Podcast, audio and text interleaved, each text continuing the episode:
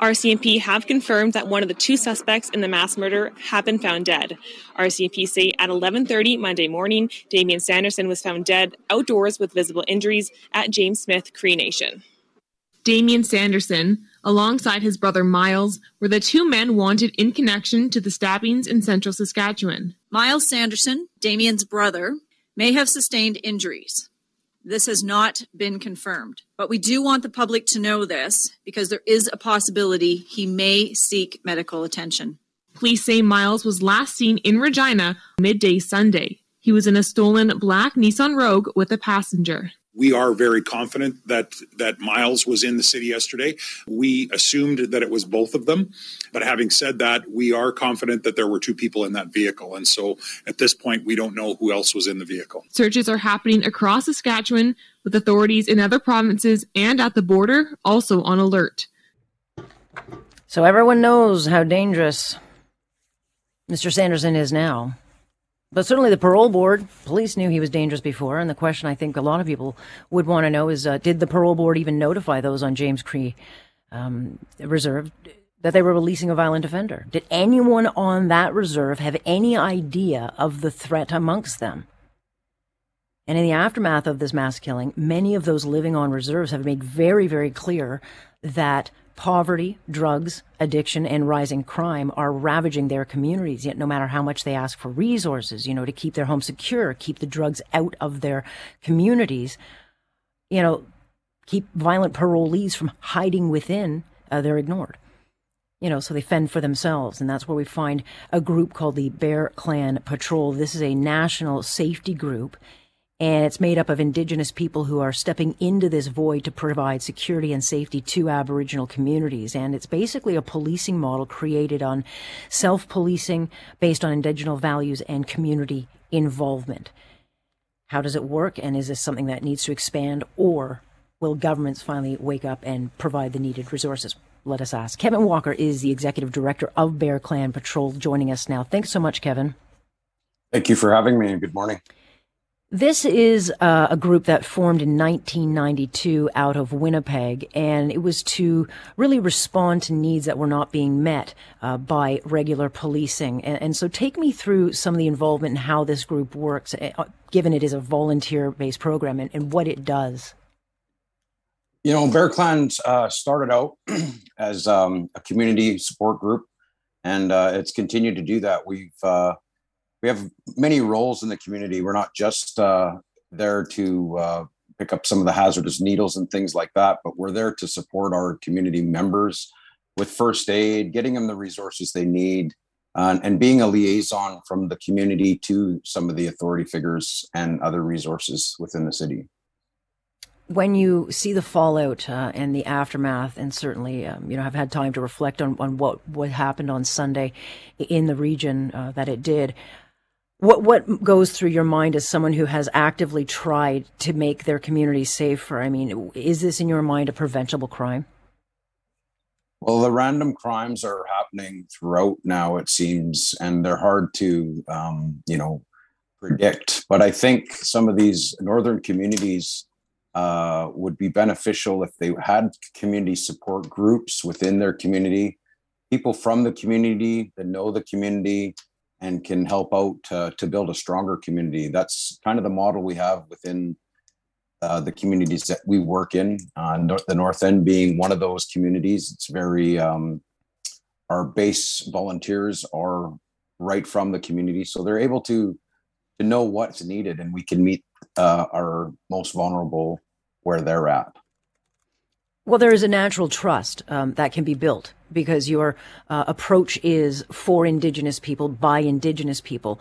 Take me through what you see as a response, because one of the big things that we've heard uh, since since Sunday is that there are no resources, there's no real policing on reserves, there's no investment, and despite all the pleas for support programs like addiction issues or keeping the drugs out of these, um, you know, the reserves, it just isn't uh, being heard. And and the blame can go back decades. It can go to all levels of government. The bottom line is we have a huge failure across some of our reserve systems. And so, what is the fix in your mind? Is it that the governments have to implement resources so that you can hire your own indigenous policing services, or can these be policed by, let's say, uh, national, uh, you know, forces like the RCMP? Because I think it's clear that the RCMP was not able to police this properly, or they probably would have gotten this guy off the streets.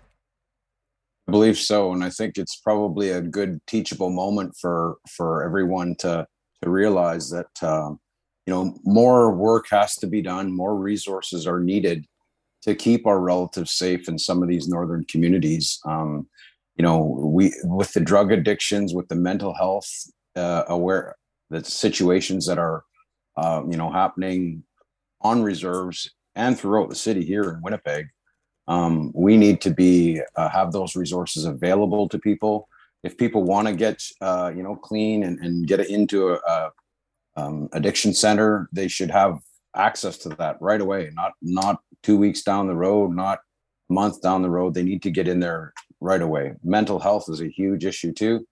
That mm-hmm. needs to be looked at as well. So the other thing is is that you've got parolees, uh, like in Myles Sanderson's case, where you know he was able to. I, I, don't know if he lived there. I don't know if he was there permanently, but he was able to get back into that community and might have felt like it was a hands off situation. Because I'm going to make an assumption here, Kevin, that the police would not necessarily go into the reserves because there is a. Um, I think we can be honest about it. There there is an apprehension for police to actually police these these areas because they see it as a third rail, and so is that is that an assumption? Assumption that I can make, that we can make? I'm not too sure on that regard, but I would love to see that uh, a community working within their own community and, uh, you know, maybe be supported by the RCMP in some way if they're not able to handle whatever they need to handle on their own in their own communities. Um, you know, with the proper training, proper resources, proper funding, that could be a reality. And, and and then that might take some of the the burden or the resources off the RCMP um, mm-hmm. to to focus on things that are happening, such as this situation today. Are there reserves in this country? Because there, there are some very successful reserves, and, and they have structures in place. But there are many that, that have fallen into poverty um, and, and are, are really struggling. Are there, Kevin, you know, reserves in this country that do have proper uh, policing, resourced policing that does actually work, or is it completely a void across the country? I'm not too certain on that, but I think it would be a, a great start and a great conversation to have uh, with the government to to look at um, you know those possibilities of uh, reserves or communities uh, working within and having their own uh, I won't call it a police force because that's not mm-hmm. how I'd like to. A community support group is right. a term I'd rather use because you're a community supporting your community. You're not policing your community. You want to be supporting them, and I think uh, that's missing as well. There has to be that trust within uh, the mm-hmm. RCMP and these communities, and there has to be a little bit of compassion and empathy from the RCMP back to the community as well.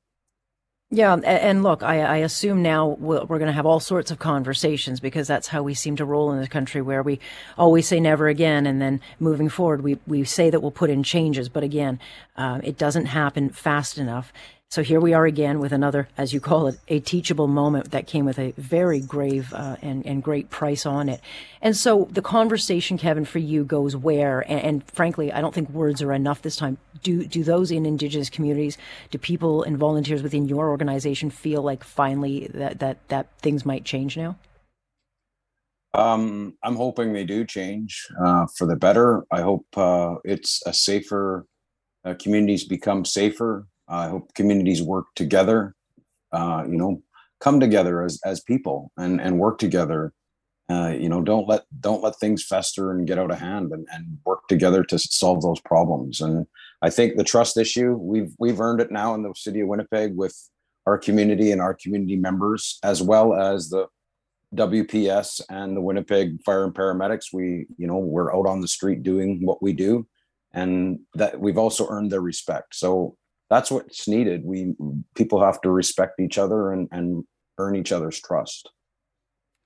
Well, let's see if we can get the talk uh, walking and uh, see where this conversation takes us. But I very much appreciate your time on this, Kevin. I know it's not an easy time in your community, so thanks so much for uh, joining us.